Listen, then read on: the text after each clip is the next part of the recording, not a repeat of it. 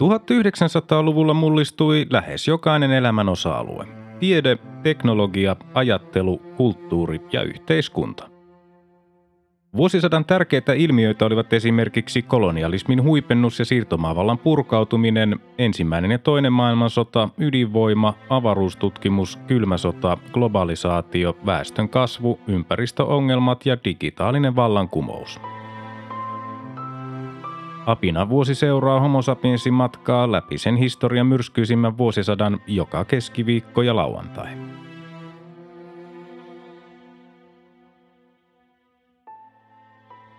Vuosi 1972. Ensimmäinen tammikuuta Espoon, Kauniaisten ja Kankaanpään kauppalat muuttuivat kaupungeiksi, Huittisten, Kokemään ja Parkanon kunnat kauppaloiksi ja Helsingin maalaiskunnasta tuli Vantaa-niminen kauppala. Ikaalisten maalaiskuntaan kuulunut Ikaalisten epäitsenäinen kauppala lakkautettiin, jolloin koko maalaiskunta muutettiin itsenäiseksi Ikaalisten kauppalaksi. Ahlaisten kunta liitettiin Porin kaupunkiin ja Teiskon kunta Tampereen kaupunkiin. Toinen tammikuuta Suomessa alkoivat ennenaikaiset eduskuntavaalit. Eduskunta oli hajotettu presidentti Kekkosen toimesta lokakuussa 1971. 4. tammikuuta itävaltalaisesta Kurt Waldheimista tuli yhdistyneiden kansakuntien pääsihteeri. Seuraavana päivänä 5. tammikuuta NASA julkaisi suunnitelman avaruussukkulan kehittämiseksi. 8. tammikuuta Pakistanin hallitus ilmoitti, että maan entinen johtaja Yahya Khan oli asetettu kotiarestiin. Seuraavana päivänä 9. tammikuuta RMS Queen Elizabeth tuhoutui tulipalossa Hongkongin satamassa – Vuonna 1938 rakennettua alusta oltiin muuttamassa purjehtivaksi yliopistoksi. 14. tammikuuta Tanskan kuningas Fredrik IX kuoli Kööpenhaminassa. Hänen tyttärensä kruununprinsessa Margareta julistettiin kuningattareksi seuraavana päivänä. 20. tammikuuta tohtori Ahti Karjalainen ehdotti, että mahdollisuudet presidentti Urho Kekkosen toimikauden jatkamiseksi olisi lähiaikoina selvitettävä puolueiden kesken. Kekkonen oli ilmoittanut vuoden 1968 vaalien yhteydessä, ettei hän aio enää asettua ehdokkaaksi kautensa päättyessä vuonna 1974. Samana päivänä 20. tammikuuta työväen ja pienviljelijäin sosiaalidemokraattinen liitto TPSL poistettiin puolueen rekisteristä puolueen jäätyä ilman kansanedustajia kaksissa peräkkäisissä eduskuntavaaleissa. 23. tammikuuta koko Istanbul asetettiin kotiarestiin 84 tunniksi. 26. tammikuuta Jugoslavian JAT DC-932 lento 364 Kööpenhaminasta Zagrebiin räjähti ilmassa DDRn ja Tsekkoslovakian rajan lähellä. Koneen jäänteet putosivat Soborska Kameniceen 10 kilometrin pudotuksesta selviytyi lentoemäntä Vesna Vulovic. 28. tammikuuta VSOyn pääjohtaja Hannu Tarmio ilmoitti sanoutuvansa irti yhtiön palveluksesta. Taustalla olivat Tarmion ja yhtiön hallintoneuvoston välille syntyneet kiistat. Hallintoneuvosto kaavaili Tarmion seuraajaksi yhtiön aiempaa kirjallista johtajaa professori Eino E. Suolahtea, joka kuitenkin kieltäytyi Tarmion erosta nousseen kohun vuoksi. 30. tammikuuta verisunnuntai Pohjois-Irlannissa brittiarmeija surmasi 13 katollista marssiaa. Ensimmäinen helmikuuta uusi eduskunta valitsi puhemieheksi SDPn Rafael Paasion, ensimmäiseksi varapuhemieheksi keskustapuolueen Johannes Virolaisen ja toiseksi varapuhemieheksi kokoomuksen Olavi Lähteenmäen. Toinen helmikuuta brittien vastaisia mellakoita järjestettiin Irlannissa. Britannian lähetystö poltettiin Dublinissa. 3. helmikuuta 11. talviolympialaiset alkoivat Sapporossa Japanissa. Suomi jäi ensimmäisen kerran kultamitalleitta. 4. helmikuuta Mariner 9 luotain lähetti valokuvia Marsista. Samana päivänä 4. helmikuuta kaikki Pohjoismaat tunnustivat Bangladeshin – 7. helmikuuta SMPn taktikoinnin johdosta porvarienemmistöinen eduskunta sai sosialistienemmistöiset valiokunnat. Tilanne korjattiin täydennysvaalilla. 8. helmikuuta SMPn puheenjohtaja Veikko Vennamo tarjosi SDPlle ja SKDLlle hallitusyhteistyötä sanoen, että eduskunnassa ei ole enää porvarillista enemmistöä. 10. helmikuuta TPS hyväksyttiin takaisin puoluerekisteriin sen kerättyä vaaditut 5000 kannattajakorttia. 16. helmikuuta valtion elokuva tarkastamo kielsi norjalais-yhdysvaltalaisen Aleksandr Solzhenitsin romaaniin perustuneen elokuvan Ivan Denisovicin päivä esittämisen Suomessa, koska sen pelättiin vahingoittavan Suomen ja Neuvostoliiton suhteita – 21. helmikuuta Neuvostoliiton miehittämätön avaruusalus Luna 20 laskeutui kuuhun tuoden paluumatkallaan näytteitä kuukivistä. Samana päivänä 21. helmikuuta Yhdysvaltain presidentti Richard Nixon matkusti viralliselle vierailulle Kiinaan ja tapasi vielä samana päivänä maanjohtajan Mao Zedongin ja pääministeri Zhou Enlain. Samana päivänä 21. helmikuuta palestiinalaississit kaappasivat Lufthansan Boeing 747 matkustajakoneen, jonka matkustajien joukossa oli Yleisradion 17-henkinen selostusryhmä, joka oli palaamassa Sapporon talviolympialaisista kotiin. Matkustajat vapautettiin myöhemmin. 22. helmikuuta Pohjoismaiden neuvoston 20. istunto alkoi Helsingissä – Kokouksessa esitettiin tupakan mainonnan kieltämistä kaikissa Pohjoismaissa. 23. helmikuuta presidentti Urho Kekkonen myönsi eron Teuvo Auran toiselle hallitukselle ja nimitti Rafael Paasion toisen hallituksen.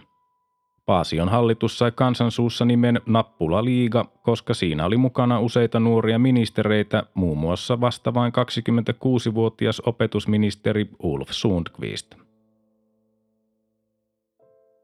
26. helmikuuta rock Deep Purple konsertoi Helsingin messuhallissa. Seuraavana päivänä 27. helmikuuta yhdistyneiden kansakuntien pääsihteeri Kurt Waldheim nimitti varatuomari Helvi Sipilän YK sosiaaliasioiden apulaispääsihteeriksi. 28. helmikuuta San Joseessa Kaliforniassa alkoi oikeudenkäynti professori Angela Davisia vastaan. Häntä syytettiin osallisuudesta murhaan sekä salaliittoon ja sieppaukseen, joiden yhteydessä neljä ihmistä oli saanut surmansa. 29. helmikuuta tohtori V.J. Sukselainen valittiin eduskunnan puhemieheksi Rafael Paasion tilalle – Ensimmäinen varapuhemies Johannes Virolainen luopui paikastaan ja hänen tilalleen valittiin SDPn eduskuntaryhmän puheenjohtaja Esko Niskanen. Ensimmäinen maaliskuuta Rooman klubi julkaisi raporttinsa Kasvun rajat. Samana päivänä ensimmäinen maaliskuuta ilmailuhallitus aloitti toimintansa – Toinen maaliskuuta Pioneer 10 luotain laukaistiin matkaan. Samana päivänä toinen maaliskuuta Jean Bedel Bocassasta tuli Keski-Afrikan tasavallan presidentti. Kolmas maaliskuuta Islannin presidentti Christian Eldjarn saapui valtiovierailulle Suomeen – 10. maaliskuuta presidentti Urho Kekkonen nimitti Turun ja Porin läänin uudeksi maaherraksi SDPn kansanedustajan Sylvi Siltasen, josta tuli Suomen ensimmäinen naismaaherra. Siltasen tilalle eduskuntaan tuli hallitusneuvos oikeustieteen lisensiaatti Jakob Söderman. 14. maaliskuuta tanskalainen matkustajakone syöksyi vuoren rinteeseen lähellä Dubaita Arabiemiraateissa, jolloin 112 ihmistä, joukossa kolme suomalaista, sai surmansa. 17. maaliskuuta Helsingissä solmittiin Suomen ja Neuvostoliiton välinen sopimus paperi- ja sellutehtaan rakentamisesta suomalaisvoimin Svetogorskiin. Suomen edustajana sopimuksen allekirjoitti ulkomaankauppaministeri Jussi Linnamo. Sopimuksen arvo oli 270 miljoonaa markkaa. 24. maaliskuuta presidentti Urho Kekkonen myönsi kirjailija Rabbe Enkelille, historian tutkija Eino Jutikkalalle ja muotoilija Tapio Virkkalalle akateemikon arvonimen. Samana päivänä 24. maaliskuuta VSOYn yhtiökokous vapautti yhtiön hallintoneuvoston tehtävistään niukalla äänten enemmistöllä.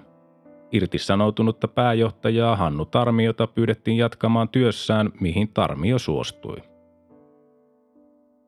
Samana päivänä 24. maaliskuuta Ison-Britannian pääministeri Edward Heath ilmoitti, että vallankäyttö Pohjois-Irlannissa siirretään paikalliselta hallitukselta ja parlamentilta Britannian hallitukselle. 25. maaliskuuta Euroviisut järjestettiin Edinburghissa – Luxemburgin edustaja Vicky Liandros voitti kappaleella Après toi. Ensimmäinen huhtikuuta Suomessa tuli voimaan kansanterveyslaki, jonka nojalla maahan perustettiin alueelliset terveyskeskukset. 4. huhtikuuta Yhdysvallat tunnusti Bangladeshin – 7. huhtikuuta presidentti Urho Kekkonen nimitti Valmetin sosiaalijohtajan, entisen kansanedustajan ja ministerin Arvo Pentin suojelupoliisin päälliköksi. Supon päällikkönä sen perustamisesta vuodesta 1949 toiminut Armas Alhava jäi eläkkeelle. 10. huhtikuuta Yhdysvallat, Neuvostoliitto ja 70 muuta maata allekirjoittivat biologiset aseet kieltäneen sopimuksen – Samana päivänä 10. huhtikuuta maanjäristys surmasi noin 4000 ihmistä Japanin eteläosassa. 16. huhtikuuta Apollo 16 laukaistiin matkaan.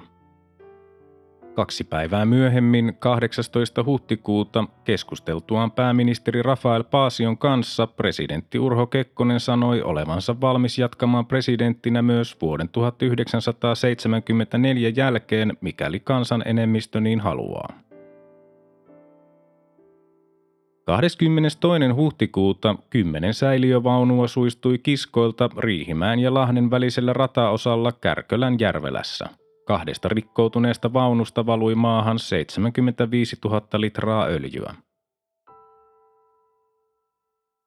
3. toukokuuta eduskunta hyväksyi valtiopäiväjärjestyksen muutoksen, jolla äänioikeusikäraja laskettiin 18 vuoteen. Samana päivänä 3. toukokuuta hallitus torjui kansanedustaja Aili Laitisen ehdotuksen valtion bordellien perustamisesta – 4. toukokuuta metron koerata otettiin käyttöön Helsingin Herttoniemessä.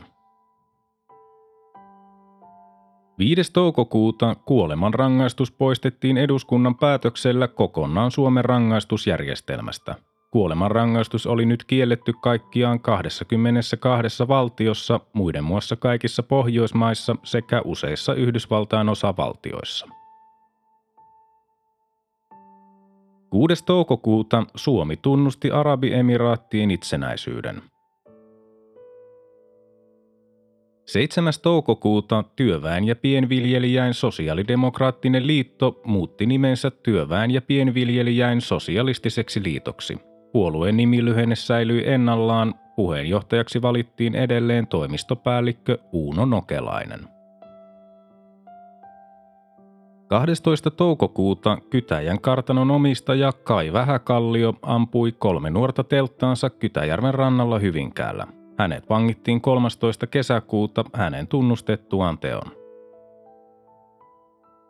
15. toukokuuta demokraattisen puolueen ehdokkuutta Yhdysvaltain presidentinvaaleissa tavoitellutta Alabaman kuvernööri George Wallacea ammuttiin Marylandissa.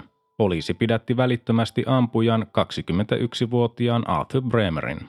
Wallace halvaantui teon vuoksi pysyvästi. Seuraavana päivänä 16. toukokuuta eduskunta hyväksyi niin sanottujen arkipyhien loppiaisen ja helatorstain siirtämisen lauantaihin vuoden 1973 alusta. Kirkolliskokous oli tehnyt asiasta päätöksen marraskuussa 1971. 19. toukokuuta 17 ihmistä loukkaantui pommi-iskussa Hampurissa – punainen armeijakunta ilmoitti olevansa vastuussa. Viisi päivää myöhemmin, 24. toukokuuta, punaisen armeijakunnan pommi-isku tappoi kaksi yhdysvaltalaissotilasta Heidelbergissä. 26. toukokuuta Richard Nixon ja Leonid Brezhnev allekirjoittivat SALT 1-sopimuksen Moskovassa – 30. toukokuuta Japanin punainen armeija tappoi 24 ihmistä ja haavoitti sataa Lodin lentokentällä Israelissa. Turvallisuusmiehet ampuivat kaksi hyökkääjää ja vangitsivat kolmannen. Palestiinan vapautuksen kansanrintama otti vastuun teosta. Ensimmäinen kesäkuuta Irakin öljyvarat kansallistettiin – Toinen kesäkuuta Andreas Bader ja muita RAFn terroristeja pidätettiin Frankfurt am Mainissa. 4. kesäkuuta yhdysvaltalainen professori ja ihmisoikeusaktivisti Angela Davis vapautettiin kaikista häntä vastaan nostetuista syytteistä. 5. kesäkuuta Tukholmassa alkoi 12-päiväinen YK ympäristönsuojelukonferenssi – Pääministeri Ulf Palme nosti esille Vietnamin sodan ja korosti nykyaikaisen sodankäynnin aiheuttavan suuria ympäristötuhoja. Kokouksessa päätettiin perustaa YKlle erityinen ympäristönsuojeluelin. 7. kesäkuuta Suomi ja Neuvostoliitto allekirjoittivat sopimuksen, jonka nojalla neuvostoliittolainen urakoitsija rakentaisi maakaasuputken linjalla Imatra-Kouvola-Kotka vuoden 1973 loppuun mennessä.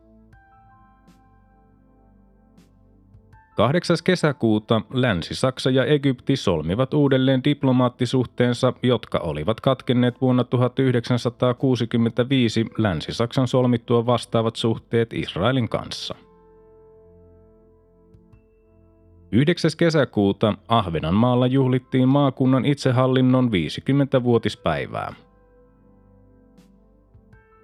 15. kesäkuuta Ulrike Meinhof ja muita terroristeja pidätettiin Langenhagenissa. Samana päivänä 15. kesäkuuta Yleisradion hallintoneuvosto määräsi pääjohtaja Eino S. Revon virkavapaalle, koska hän ei ollut noudattanut tasapuolisuutta radio-ohjelmissa. Virkavapaus ulottui heinäkuun alusta vuoden loppuun.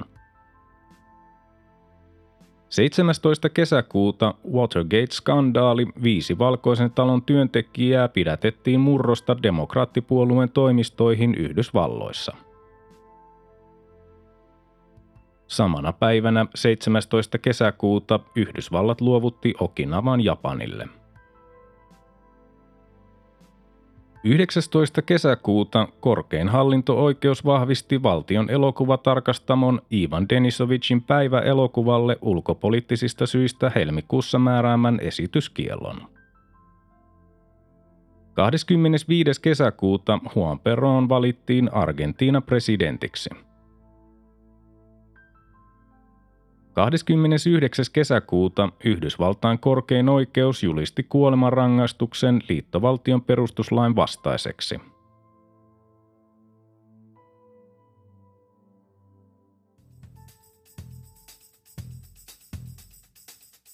Tämä oli Apinan vuosi. Homo sapiensin seikkailut jatkuvat taas seuraavassa jaksossa. Liitytään mukaan.